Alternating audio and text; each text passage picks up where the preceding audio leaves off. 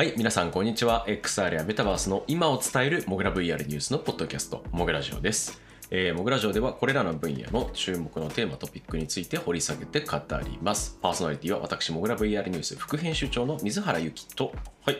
編集長のすんくぼでお送りします。はい、皆さんというわけでね、今週もモグラジオよろしくお願いします。はい、お願いします。なんか一回休んじゃいましたね。はい、ちょっと前回ね、だからね、か最近あの、ちょっとバタバタしてて、若干、あのー、言い手が不規則になっちゃってて申し訳ないですけど、習慣じゃなくて、あの、各げ、各習慣みたいになってるんですが、で、さ、それはさておきね、とにかくね、暑い。うん。何がっていうと、気温なんですけど、はい。暑い。めちゃくちゃ暑い。まあもう、それだけです。。30何度とかですよね。なんとかね、もうこんなんの日中のね、11時から2時くらい外出てたらちょっとあの干物になってしまうので、まあ基本的にもう活動は午前中という、外に出ることがあれば夕方、午前中みたいな感じになってますね、すっかり。暑い。6月ですよ、まだ。この状況下でねあのねあの燃料がどうだのとかエネルギーがみたいな話がまあ出てたりとかねあの円安がどうこうみたいなとか電力がどうこうみたいな話をが起きてるのにもうやってられたもんじゃないですねみたいな感想ですねはい。まあ今年の夏も大変そうですね。今年の夏も大変そうですはい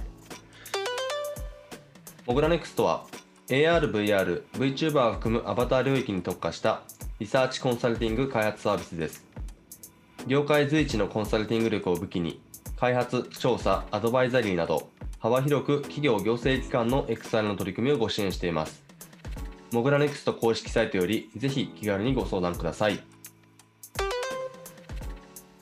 まあとうとうというなんかいきなり冒頭から大変だねって話から入りましたけどもじゃああの今回は何でいくのかと言いますともうタイトルに書いてあるとまあ多分あのポッドキャストのタイトルに書いてある通りだと思うんですけど去るあの6月のですね、まあ、先週先々週かにえーインサイド・ザ・ラボっていうメタのイベントがあったんですけどそちらの話について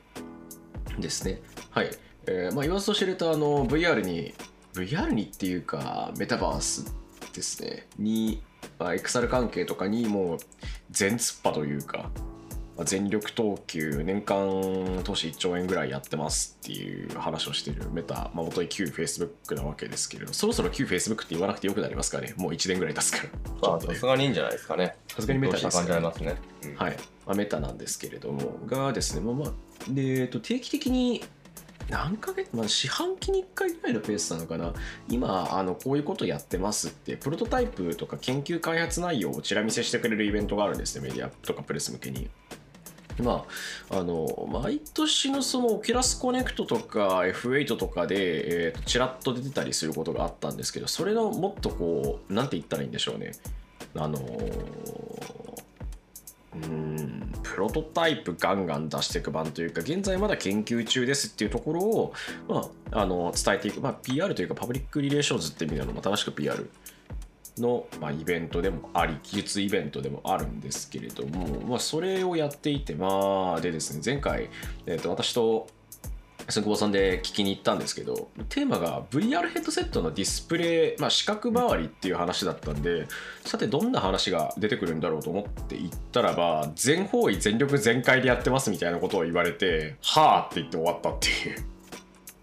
まあそうですね。あの、なんかメ、メタがそもそも VR と AR に関して全方位なのは、もう、あの、そこはなんか、まあ周知の事実というかね、はい本当にハードウェアだけじゃなくて、その、えーソフトウェアもそうだし、あの場合によってはその、ね、コンテンツ作るところへの、まあ、ファンディングもそうだし、あとはなんかそのメタバースみたいな、もうさらにそのなんかより大きなプラットフォーム作りもそうで、もうなんかその本当に全部やってんなってその全方位もあるんですけど、なので当たり前っちゃ当たり前なんですが、えっと、それが全部その細かく分解していくわけですよね。だから、XR の中の、えっと、今回は、えっと、VR のヘッドセットというハードウェアの話ですね。ハードウェアの話の中の、さらに、えっと、視覚に関わるディスプレイ関連の技術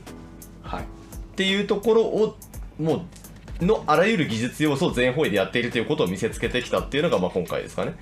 はい、そういう形になりますと、まあ、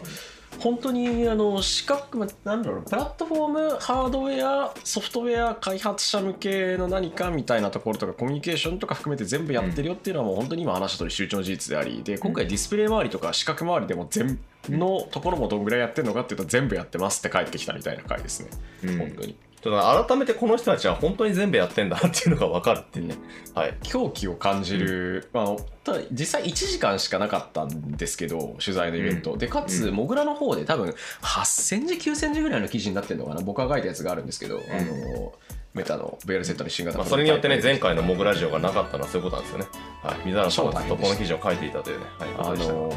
でしかもこれ1時間全部記事化したんじゃなくて、前半30分の30分のマーク・サッカーバーグとあとあのマイケル・エブラッシュっていう、まあ、メタ元オキュラス時代からずっといるチーフサイエンティストっていう、まあ、カテゴリーの人がいるんですけどその人の、えー、と事前収録した動画の中身とで各出てくる要素の解説をちょっとずつ入れたっていうだけで、まあ9000字1万字ぐらいだったんでまあ大変でしたよあの中身が濃すぎてびっくりしたっていうああ、久々にこんな中身の濃い配信を見ましたね。はい。ドバーッと浴びせられたんで大変でしたね。で、今回はちょっと後半の話とか、出てこなかった話とか、こういう面白の話がちょっとあったみたいなところもうん。していきたいと思います。まあ、まずはそもそもあのおさらいということですごく短くいくんですけど、今回じゃあ何が出てきたのかっていうと、はい。あプロトタイプがとにかくたくさん出てきたと。えっ、と、解像度を限界まで今、まあ、えっ、と、上げられるところまで、しかも視野全体で上げられるとこまで上げてみたっていうバタースコッチっていうのが出てきて、これはあの人間の視力1.0で見えるのと大体同じぐらい、いわゆる2020あのアメリカだと視力1.0相当日本でいうのレベルの解像度を実現しましたと。えっとまあ、結構びっくりしたのが PPD55 以上って言ってて確かあの、まあ、超高解像度って言った時に VR でよく出てくるのはフィンランドのバリオですけどバリオのヘッドセットの真ん中ですよね確か。ちょっとちっちゃい範囲だけ、が確か 70ppd でそれ以外が 35ppd ぐらいだったかななんですけど、まあ、あれと違う形でその視野全視野全体が 55ppd っていう、まあ、ほぼ人間の目レベルいわゆる60前後をにほぼ迫っていると言っていいわずかそれの9割近い再現率を持っている、まあ、ただし視野角はだいたいクエスト2の半分くらいのバージョンっていうあのレンズの仕組みを変えて作ってるんで、まあとはいえこれに関してはエイブラシもうこれやったらね他の VR 戻れないですよみたいなことを言っていてちょっと面白かった。というのが1個。はい。あ、まずあれですね。あの、これもそのなんで、全全方位っていうやり方の、うんその象徴でもあるんですけれども、今話してもらったその解像度、バタースコッチっていう、まあ、プロトタイプとともになんか出てきた、あの、ものなんですけれども、なんかその全部分解していくんですよね。もうめちゃくちゃロジカルに分解をしていくんですよ、これ。なので、あの、いわゆるその VR のヘッドセットの光学系、ビジュアル部分っていうのを作ろうとしたときに、重要になる要素っていうのがありますというところから、えっと、解像度、可変焦点、歪み、それから今回は明るさですかね。の4つにまず分解をした上での今解像度の話を水原さんがしてくれ今まししたましたと、はい。はい。これに関しては本当に、まあ、これだけの解像度のやつは出せる、出そうと思えば出せるよねっていう前提ではあるんですけど、試合いっぱいに広げようとするとディスプレイとかレンズとかの周りの都合とか消費電力がどうこうみたいな話が出てきたりして、うん。ややこしいことになってしまうので、うん。今はまだ製品レベルでは多分このレベルのものって出てるのは本当にバリオとかごく一部うん。くらいですよね。はい。パイマックスとかもまあ、うんあとはパイマックスなんかはその 8K でとかうんいう話もあるんですけど、あれはあの結構デカめのディスプレイとでかいレ、湾曲レンズを使っている形になってるんで、まあそういう形仕組みでやってるっていう、またこっち確かサイズ的にはリフトをもうちょっと縦に伸ばしたぐらいの感じだったはずなんで、うん。まあ視野角半分って言ってましたよね。はい、ちっちゃいんですよね、そこは。うん。多分、まあまだそこは技術的にねまだこれからあのですね。改善していかなきゃいけないっていうことなんだと思いますが、まあ、ただ実際それぐらいの高解像度だとどうなるのかっていうのは、まあ、そういう意味では視野角を狭めることで実現をして彼らは、まあ、研究開発を行っているということですね。はい。まあ、将来的にはそのレベルで出て解像度化というか視野角のレベルで出てくるようなことはもちろんないとは思うんですけど、うん。まあ、あくまであの限界までとりあえずこのレベルのヘッドセサイズのヘッドセットとかで上げてったらどういう体験ができるかっていうのをテストしましたっていう、まあ、あくまでテスト用のものなんですよね開発中の。うん普通製品だとそういうのってなかなかパッと出てこないんですけど、でそれからあの何回かも Oculus Connect とかで出てきてる Half Dome っていう、まあ、プロトタイプが出てきてこれはあの可変焦点バイフォーカルって言われるんですけどまあ記事の方で細かく解説して細かいところ解説してるんでちょっとここでは切っちゃいますけど、はい。まあ、可変焦点、えー VR 内で物に,、うん。物にピントが合うっていうのを再現するためにはじゃあどうしたらいいのか、うん。でここはあの当然プレイヤーつまりあの体験者がどこを見ているのかっていうところでセットで考えなきゃいけないんで、アイトラッキングと、あと電子制御されてる、その、確か、えー、と32段階の可変焦点というか、レンえー、と電子的に制御され、液晶レンズを使って電子的に制御されてるレンズのシステムがあって、それを使ってるっていう話でしたね。うん。レンズ自体のあ屈折率とかを変えられるようなものを使っていてっていう、で面白かった、これは。いやなんか僕この可変焦点の話題ですごいあの、まあ、今回多分初めて彼らが言ってきて面白いなと思ったのがその火炎商店って、まあ、僕もほとんど体験したことがないんですよね。で、その VR の中でその基本的にディスプレイっていうのは一定の距離にあるものを見ているからあの本当はそのまあ、自分がその VR の世界にいると思ってる人に関しては奥行きがあると思っててもそのディスプレイが一定の距離にあるがゆえに焦点が合わないんですよっていうあの合わせられないんですよって。だから例えば VR の中でめっちゃ近くに文字を表示しようとするとあの、まあ、何も見えなくなっちゃうんですよね。みたいなあの話があるわけなんですけれどもそこをこう解決するっていうふうに言われるんですよ。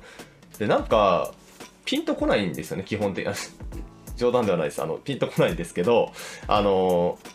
今回その60人の人に実験をしてで実際に可変焦点あるなしでどっちがいいかを試したらほぼ全会一致で可変焦点ありだったっていう実験結果を出してきたのが僕は今回一番面白かったなと思ってます。つまりそのなんかいいまいちなんかこれって本当に VR が良くなんの？みたいな。それより解像度の方が大事なんじゃないの？とかあのいくらでもあるわけですよ。そこに対してなんかもう反論みたいなのちゃんと自分らに出してきててその可変焦点の方が VR の体験の質は絶対的に上がるんだっていうなんかもうその確信をまず彼らはなんかタイムマシンでしたっけ？なんか一番最初のプロトタイプ最初の2015年のね、はい。モーター駆動だったっていう。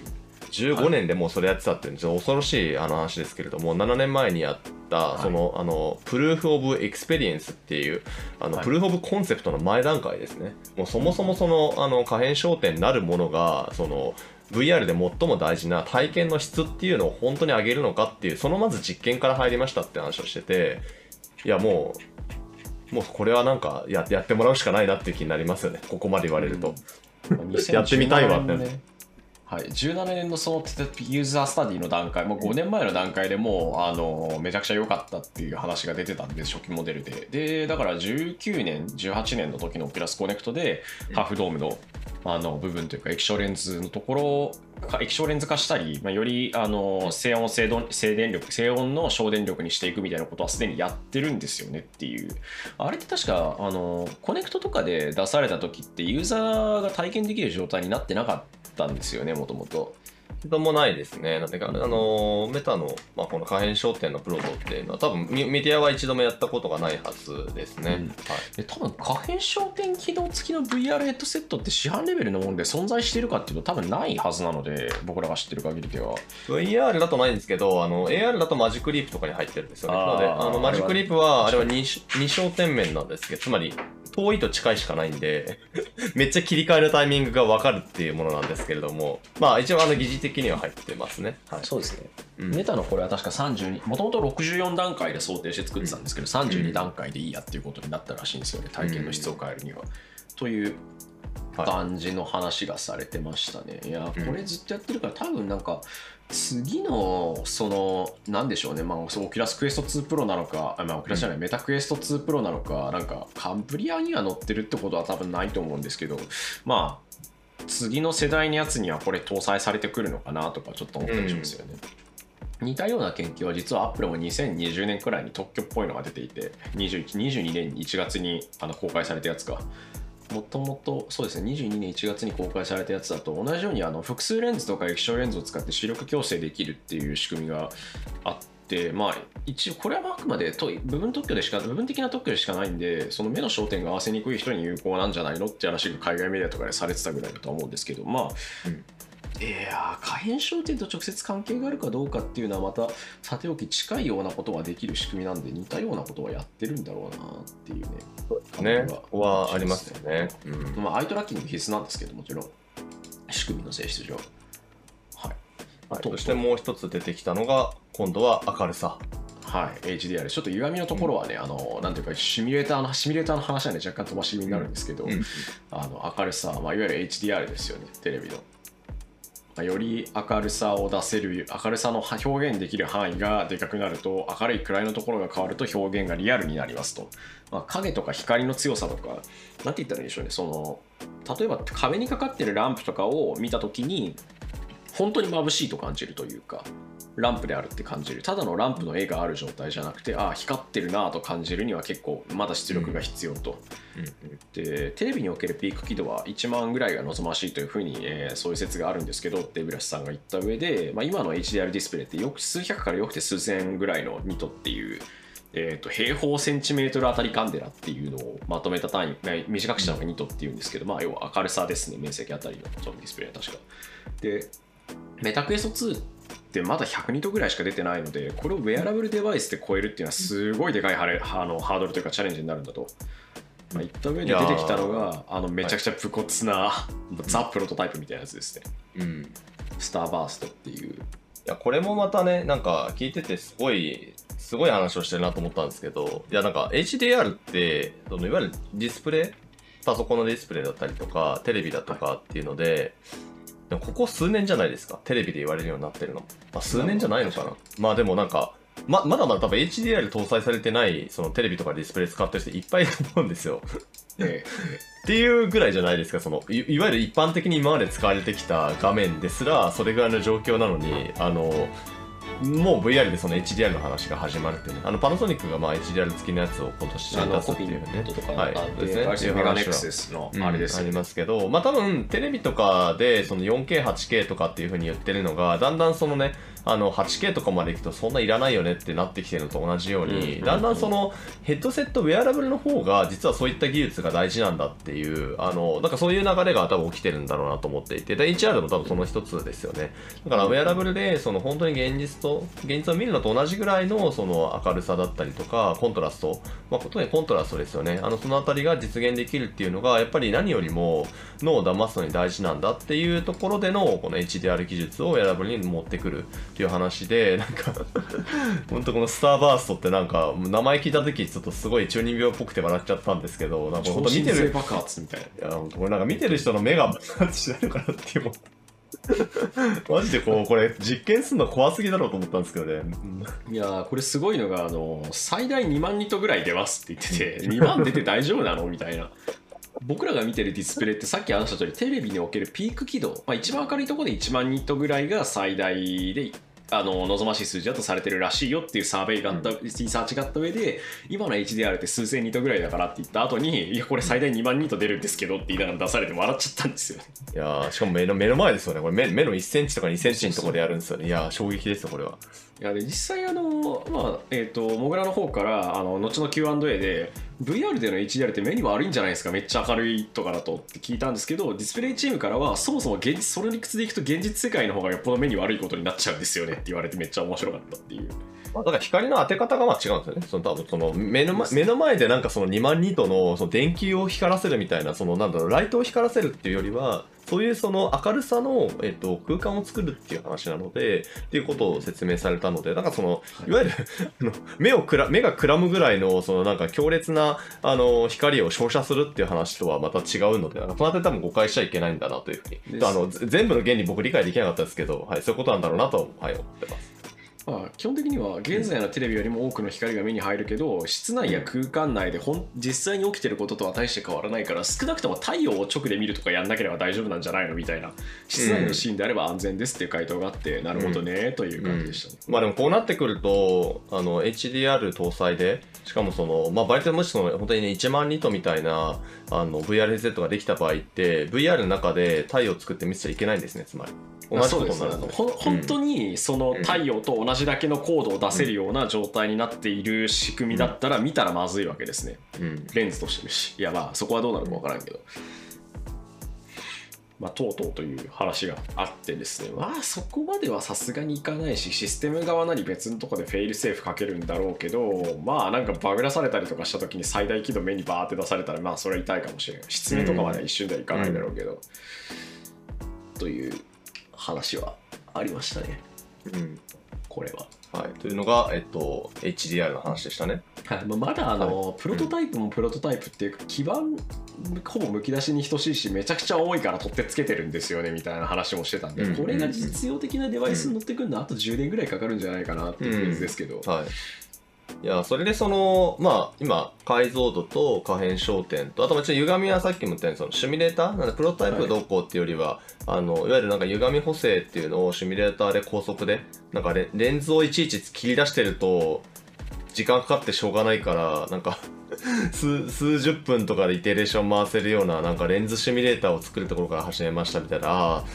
本当にすげえな、この人たちはと思ったんですけど、まあそういうのも話もあり、で、この話で多分終えてたら、あの、もう散々ボコボコに叩かれるんですよね、やっぱり。あの、そこまで技術すごいけど、え、でも、そのね、あの、あのサイズ感のデバイスにどうやって収めるの？みたいな。なんで、先回りして彼らは、えっと、そういったものを、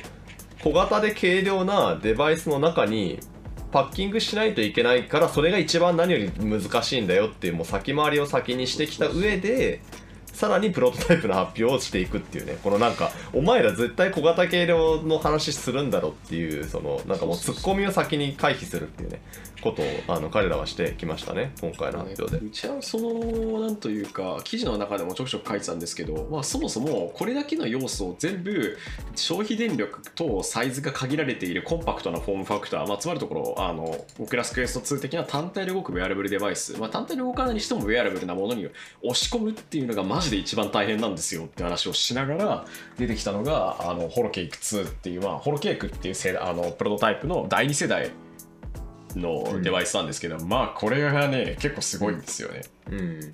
あのまあ、頭につけるところのあの光を防ぐためのバイザーっていうかヘッドにつけるところのクッションみたいな取り外してある状態の写真なんですけど、まあフロントの部分が圧倒的に薄いとにかく、うんニヤマーダの VRZ で比べるとまああのそれなんでかっていうとこれがあの PC 接続じゃない PC すみません、えっと、一体型じゃなくて PC 接続型だからっていうのはあるんですけど、まあ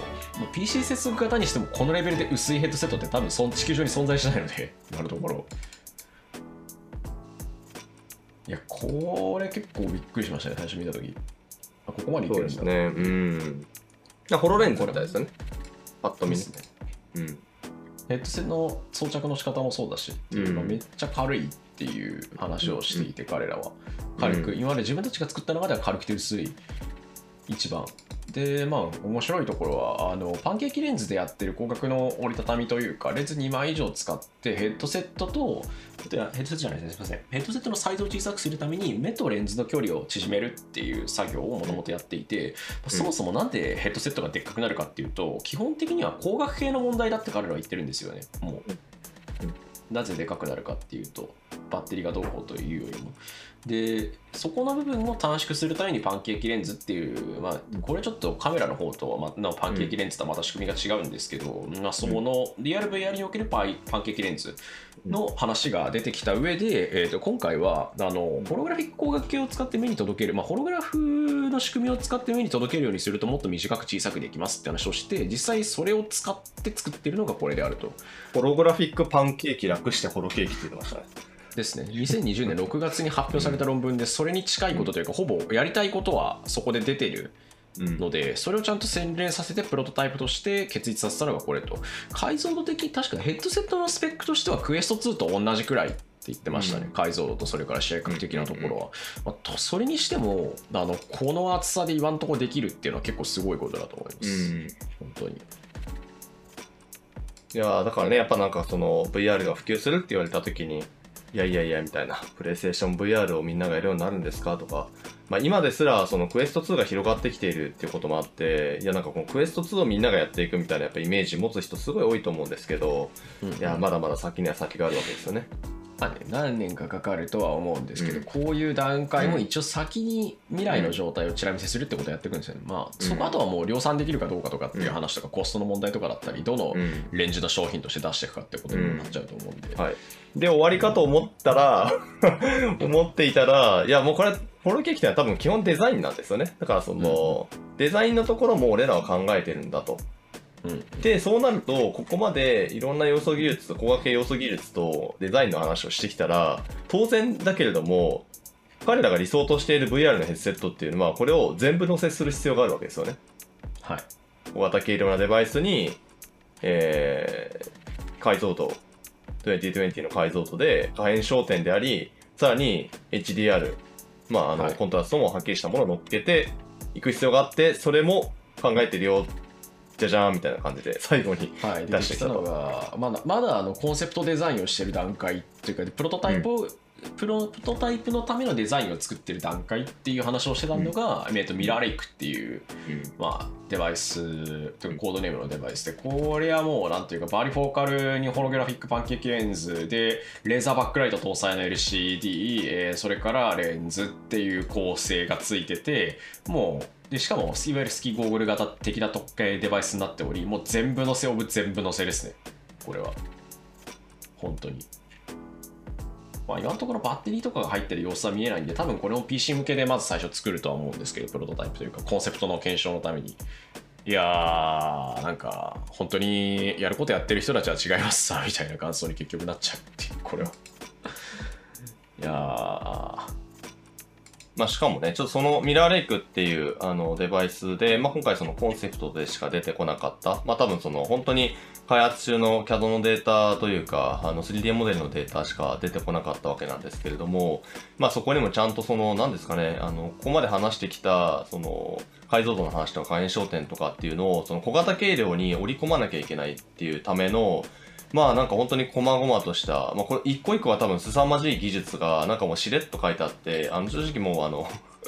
僕もあの、水原さんも追いつけないレベルのですね、な謎の技術みたいなのがいっぱい入ってたんですけれども、まあそれをまあ彼らは真面目に、あの、まあ実現しようとしていると、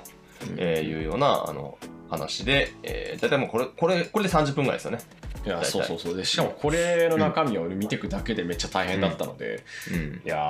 ー、言わんやこ,、まあ、この後でですね、まあ、ここまであのいろいろとデバイス出してきて、プロタイプ出してきて、いや、こういうことやってますっていう、まあ、アピール兼あの将来どうなるかの予測図みたいなのを軽く引いてくれたわけですけども、後半の話もね、結構細かいところが面白くてという、あの、うんあまあ、R&D チームの方々が、あのまあ、ダグラス・ランマンとかさんとかが出てきたんですけど、ディスプレイ担当とかの。まあ、彼らがなんか結構面白いことを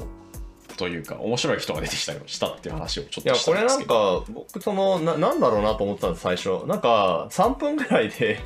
変わるか、変わる変わるいろんなメンバーが出てきて、その、比較的そのザッカーバーグとエイブラッシュが言ってきたことを、まあ、スライド付きで復習していくみたいな感じだったんですよね。なんか、まあ、新しい情報がめっちゃあるかっていうと、まあ、開けて同じことを繰り返すこともあれば、あとはビジュアル付きですね。そのプロトタイプのこれまで作ってきたやつ変遷とか、あとまあその理論的にどう考えてるのかみたいなところを、そのまあスライド込みで説明してくれたんで、まあなんか同じような話をもう一度噛み砕いて説明してくれていたっていうのと、あとは時系列順でしたかね。あの、ね本当に初期の、あの、ハーフドームの前のタイムマシンがどうだったとか、あの、何年時点でどんなことやってきたかみたいなのを、いやもうすごかったですね。なんか3分くらいずつで何人出てきたんだろうってぐらい、あの、たくさん出てきてですね。4人ぐらい出てきました確かに4人ぐらい話をしてくれて、その中で、えっ、と、お一人、ちょっと我々の中でめっちゃ盛り上がった人が、あの、このネイさん松田っていう、はいはい。まあ、日系の方なんですかね、名前を考え見るとね。ね、うん。いらっしゃってるんですけど、うん。まあ何をしてたかっていうとあの、うちの記事でいくつかあるんですけど VR ヘッドセット装着者の目が外から見えるリバースパススルーの研究成果発表を2021年夏にやっていた人で、まあ、あの我々側からその VR ヘッドをつけながら周りの状況が見れるって、まあ、クエスト2でもモノクロで存在してるし、なんならあの RGB のカメラ搭載しているわけあのうん。プロ向けデバイスもあるしカプロジェクトカンブリアは次 RGB カメラ乗りますって話がされていたりもするんで、VR ヘッドセット MR ヘッドセットをつけてるから人から周りを見ることができると。ただ、うん。ヘッドセットをつけてる人の表情って目の部分って向こうからしたら分かんないですよ、まあ、あの周りの人からしたら分かんないですよねっていう、まあ、当然っちゃ当然の話があるんですけど逆にまあ逆にというか外からじゃあ中の人の目を見れるようにしたらどうかなみたいな研究をやっている人がいて。まあそれの、えー、と一人というか、ねあのあまりにもインパクトが強い写真で何回か出てきてるのでこの姉さん松田さん、多分モグラ VR 読ん普段から読んでる人だとあこいつかみたいな感じになると思うんですが、まあ、いっぱいプロトタイプつけてたりとかテストしてる様子とかが出てきてちょっと面白かったですよね。そうですね。ネイサンさんは個人のホームページを持っててそこであの、うんあと面白かったのがこのネイサン松田さんとあとダグラス・ランマンさんって発表に出てきてた、えー、と方とあとマリーナさんっていう人もいるんですけどあの発表に出てきた方ですね確か、えー、とその人たちがですね2020年の2月にあのnear-eye display high dynamic range near-eye displays っていう論文、まあ、ペーパーを出してて、まあ、つまるところこれあのさっき出してた Starburst の話なんですよね要は。の、ね、に関するペーパーというか、えー、論文を出しているところがあって、おそらく HDR、まあ、ちょっと中身これまで読めてないんですけど、HDR の目に近いディスプレイで出す場合どうするのがいいのかみたいな話が書かれていて、実はさっきのあのホログラフィック光学系と一緒で、今この形でプロダクトとしてと、プロダクトというか、プロトタイプとして出てるものって2020年段階、2、3年前の段階でもある程度形になっているというか、理論的にいけるっていうことが分かってるやつらだったんだなっていうのが出てきて面白かった。いやなんかもうザ研究開発感ですよね。まずは論文レベルのものがあり、ね、そしてそれがプロトタイプレベルのものになっていき、でそこから製品化を行っていくっていうね、まあ、壮絶なことを全方位でやっているという。逆に4年前、今からなんか4年前とかのペーパー見ると、多分次の VR ヘッドセットとかデバイスのなんか携帯って分かるのかもしれないですね。いや、そんなに短いわけないか、さすがに。いや、わかるとは思うんですけど、あのー、ま、まあ、この話すると多分またそれだけで時間かかっちゃうのあれなんですが、あの、わ、わかるようで多分わかんないんだろうなと思っていて、論文って皆さんすごいたくさん出すじゃないですか。まあ、なので、その中でどれが、その、どのタイミングでプロトタイプ化されるのかっていうのまでは、おそらくそっちの技術、その今度実装側の技術のことが分かっているじゃないと予測できないんじゃないかなというふうに自分で思います。なんか逆算するにしても結局そこって時間の問題とかいろんなところがあるし、うん、で僕らが、うん、あのどまあ、逆に言うと今これ今この話をしたからそれが発掘されて2年前なんだなって分かったっていうだけの話で過ぎない可能性は高いですよね。そうなんですよ。だから、ある時点で出た論文が、果たして2年後にプロトタイプになるのか、5年後なのか、いや、実はまだまだ無理なんだけど、10年後のものを先にこうアイデアだけ出してたのかっていうのが分かんないんですよね。だから結構、そこの読み解きができる人は、本当にあの素晴らしいなと思うんで、本当になんか。むしろそういう人たちは未来を作った方がいいです。はいうん、そうですね。そのレベルの人は。ですね。はい、はいまあ、で実際にじゃあどう読み解くって話でいくと今回の発表ってじゃあなんでこんなことをしたのかっていうと、まあ、メタはもともと前の AI の時とかにもまあいろいろ出てたんですけど、まあ、いろんな思惑があるんじゃないかっていうふうに深読みはできるわけですね。本当に技術発表したかったです、ドンだけじゃないとは思うんで、まあ、もう一番あり得るのは牽制。で具体的に言うと特に特に公式にはまだ何も情報さえも出していないということになっているアップル、とかねいや、これは一番濃厚ですよね。なぜかというと、えっと、この6月ですか、2022年の6月は、はい、アップルは、えっと、WWDC というね、あの、開催向けイベントを、えっと、控えており、そこでその、何かしら VR でやるヘッドセット出すんじゃないかみたいな噂が、まあ、毎年のように出るんですが、今年は非常にね、高い角度で言われ、だけれども何も出さなかった。っていう中で、はい、あの言ってしまえばアップルの競合である会社からするとあのひとまずホッとできるわけですよね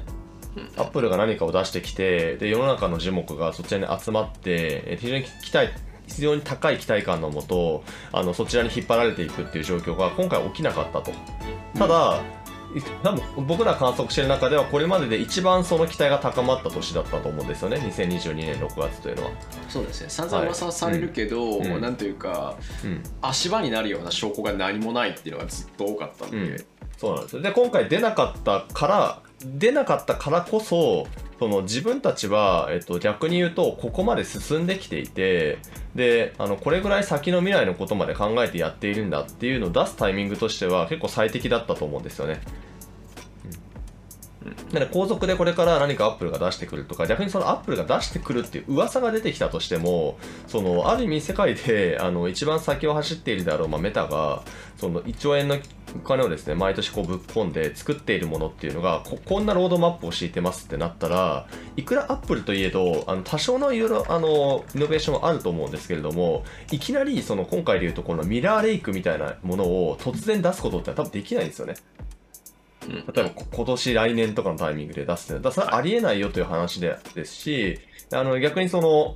まあ、アップルも同じぐらいのあの規模感で、しかも同じように極めて、えー、た全方位からの R&D っていうのを行った上で、それを製品化していくっていうところまでやらないと、みんなが理想的に思っている、アップルならやってくれるだろうっていうデバイスすら、いきなりは出てこないんだよっていうのをめっちゃ言ってるんですよね、これ。うん、期待値高りあの期待値高まりすぎなんですよね、うん、一言で言うと、アップルに関しては。で、かつ彼らの秘密主義的なところを考えると、うん、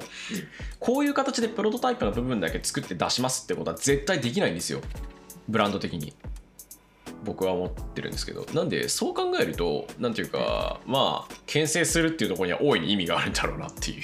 そうですね。だから夢のようなアップルの VR デバイス、AR デバイスっていうのは、まあもしこの直近でね、なんかアップルが出してくるにしても、それ多分違うものになっていくっていうね、あのことだとは思いますし、あとは、まあ先にアップルよりも前にある程度、あの、様々な、あの、そういうこう、ものを出すことによって、まあある意味自分たちはやっぱりその、この業界の、まあ特に VR のヘッドセットメーカーとして、まあ世界のリーディングカンパニーであるっていう、もう、あの、確固たる、あの、これは宣言ですよね。まあ本当ですよ、うん、そこ現状ね、うん、現状ねただでさえクエスト2を世界一売ってる人たちなんですけどあのそれをさらにこのタイミングでやっぱりあの決定づけるようなことをしてきてるっていうのは本当に競合意識してるのかなと、まあ、PSVR とかも出てきますからね。あのそこはも明確に牽制のニュアンスはあると思います、はいだもう将来永劫にわたって俺らはその VR セットのリーディングカンパニーであり続けるんだという凄まじい気迫を見せつけてきているということですね。はい。さすがにねこれだけのあの、うん、なんていうかお金と人材と、うん、それからかい、まあ、お金人材、まあ、他にもネットワーク含めて研究開発力ってもので殴ってくるっていうね、うんそうです、ね、本当に、はい、あとはこれは関本さんが書いてくれましたけど、うん、夢、うん、あの VR のある種の夢というかビジョンみたいなものにはまだ僕らが考えているいわゆるクエスト2的な形態とかよりももっとさらに先の技術的な要素とか詰めるべきところとかやりたいところとかあるっていうのを開発者の皆さんに伝えていく、まあ、ワクワクしてもらう。まあ、っていうところが含まれていて、まあ、あと今回おそらくあのいろいろ問題になっている株主周りも含むっていうねそうですね。やっぱりそのメタが、えっ、ー、と、まあ、主に開発者なんですよ。やっぱりその VR っていうものを、その世の中に実現させようとするには、自分たちではできないと。なので、開発者と一緒に作っていく必要があるんですけれども、その開発者コミュニティに対するメッセージでもあるんですよね。まあ、毎年あの、 Oculus Connect で、あの、まさに今回も出てきたマイケル・エイブラッシュ、まあ、R&D 部門のトップがやり続けていることっていうのは、その、こんだけ俺らは VR のハードウェアっていうのを進化させようとしてるから、まだまだその夢のデバイスっていうのに近づけていく余地があるんだよと。だから、あの一緒にやっていこうぜっていうですね、あの未来を作っていくのは俺らだよねっていう、あのまあ、いわゆるアラン・ケイの言葉みたいなのをあの非常にあの多用しながらですねあの言っていくわけなんですよね。まあ、言ってしまえばあのヘッドセットってまだまだこれから広がるよねっていうところに対してあの一番その、えー、本家本物である、まあ、メタ自身があのそこをあの変えていくんだと。あのハードウェアレベルでゲームチェンジさせていくからあの一緒についていこうぜでワクワクする未来は待ってるよなっていうのを今までは飼い主さんに言ってたんですけど多分ここ直近ってすごくその、まあ、メタっていう会社として見られることが増えてきちゃっているので、まあ、例えばそのね、あのまあ Facebook、まあ、SNS ですね、はい、SNS の方の売り上げが、はい、あの落ちてくる予測が出てきて、株価が暴落したりだとか、あとは、その、まあ、今1兆円と呼ばれている、えっと、XR メタバースへの投資みたいなのも、こう減らしていかなきゃいけないんじゃないかみたいな話が出てきちゃってるわけですよね。まあ、そういう中で、ある意味、これ、ステークホルダーのもう一つ、その株主だったり、投資家だったり、あのそういった人たちに対しても、あの少しあのメッセージングを出してるなっていうのは、なんとか思いましたね。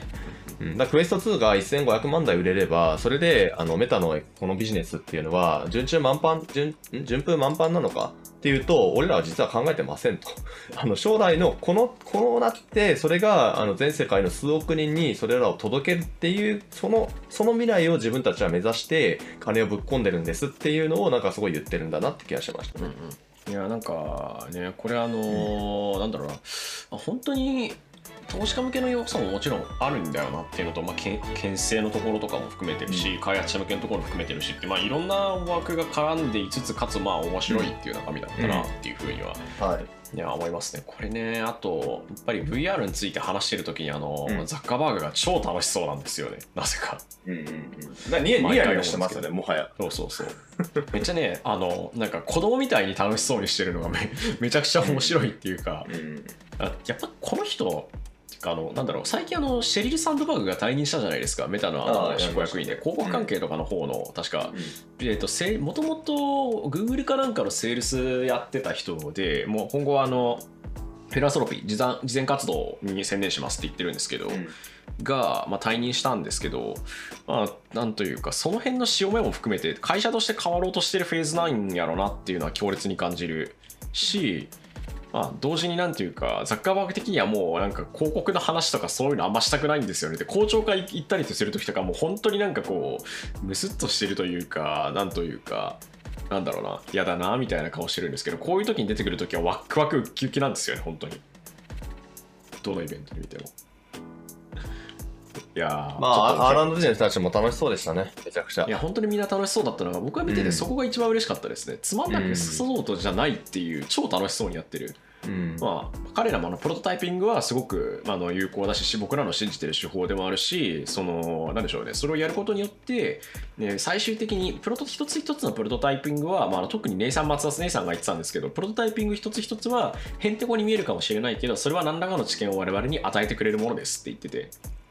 まあ、それらから、えー、えりすぐられた実際にどういうふうなことをすればいい体験になるのかっていうところが集合していったものが今のハードウェアとしてのデバイス、えーものだったり将来的に出てくるものになるんだろうなっていうのはやっぱ予見させるものではあると思いますね本当に。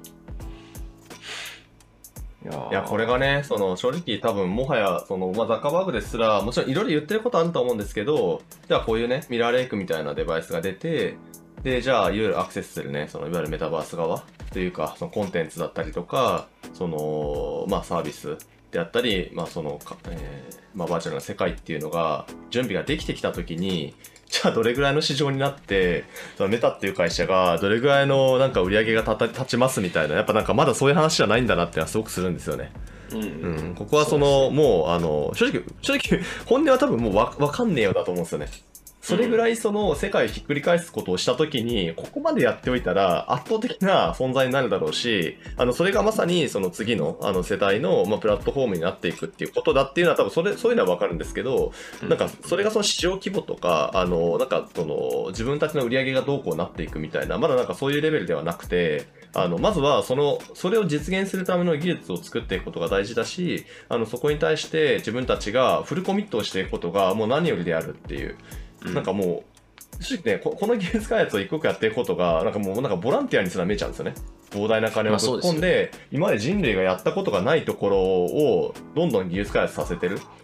ていう、なんかそのあたりはすごく、あの、なんだろうな、まあそう楽しい理由なんだろうなと思いますよね。やっぱビジネスではないんだなっていう、そうですねいい意味で。うん。根本的に彼らはやっぱりコミュニケーションカンパニーであるっていうふうにまあ言ってるし、実際そういうことをやってきてるしその延長線上にあるしって考えればまあそれはそうって話で、だし、まあ、何よりなんだろうなこのやっぱりその最終的に生み落とされたプロダクトってなんていうかよりもむしろこっちの方をやってる方がやっぱりよっぽど楽しそうに見えるなっていうのは思いますね、いやーこれな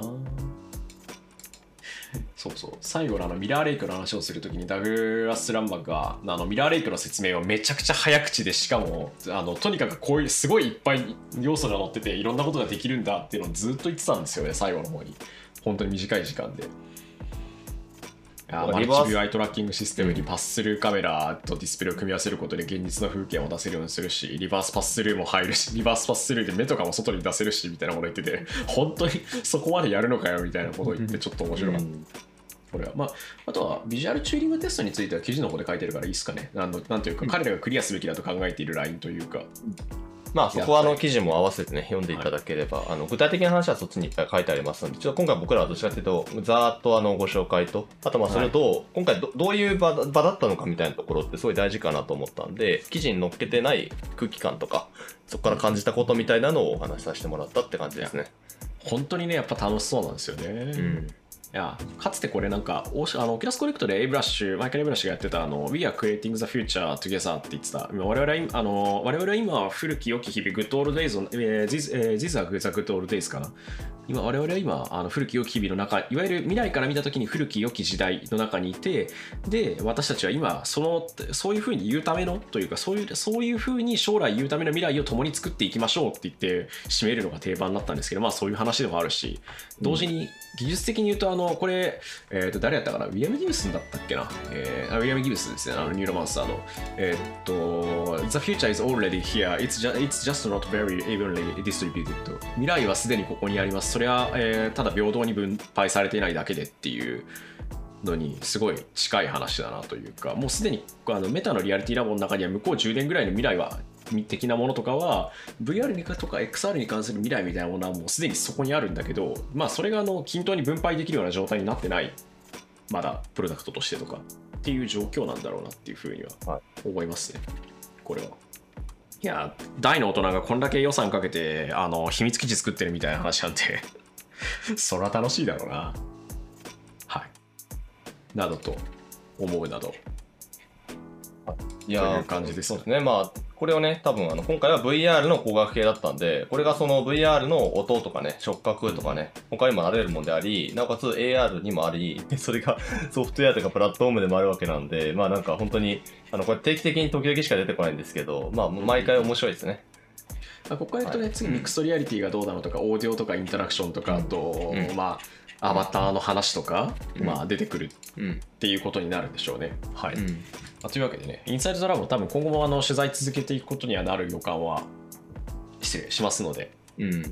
広告期待というのと、まあ、今年も多分コネクトあと4ヶ月ぐらいしたらあるとは思うので、その時にどんな話が出てくるかとか、新製品あんのか、まあ、カンブリアなんでしょうけど、一応、うん。とかね。はい。という感じで、今日ははいいかがでしょうか？はい、いいと思います。はい。あ、い聞いてる人に、聞いてる人に言ったんですね。はい。はい。はいはい、いかがでしょうかってなんだよみたいな話ではあるんですけど、まあ、とうとうね、いやー、姉さん松田、マジで 面白い写真がいっぱい上がってて、ちょ僕らは見ててめちゃくちゃ笑ってましたけど、お前だったんかっていう。うん。はい。というわけでね、あの、インスタンツラボの、えービジュアルチューニングテストとか VR ヘッドセットのディスプレイについてのお話でございました。はい。というわけでですね、第90回、えーあと10回でも100回なんですね、モグラジオ、はいえー今回はここまでとなります。皆さん、えー今週もありがとうございました。ありがとうございましたパーソナリティ、私、モグラ VR ニュース副編集長、水原由紀と、はい。編集長のスンコでお送りしました。はい、皆さんありがとうございました。またね。ありがとうございました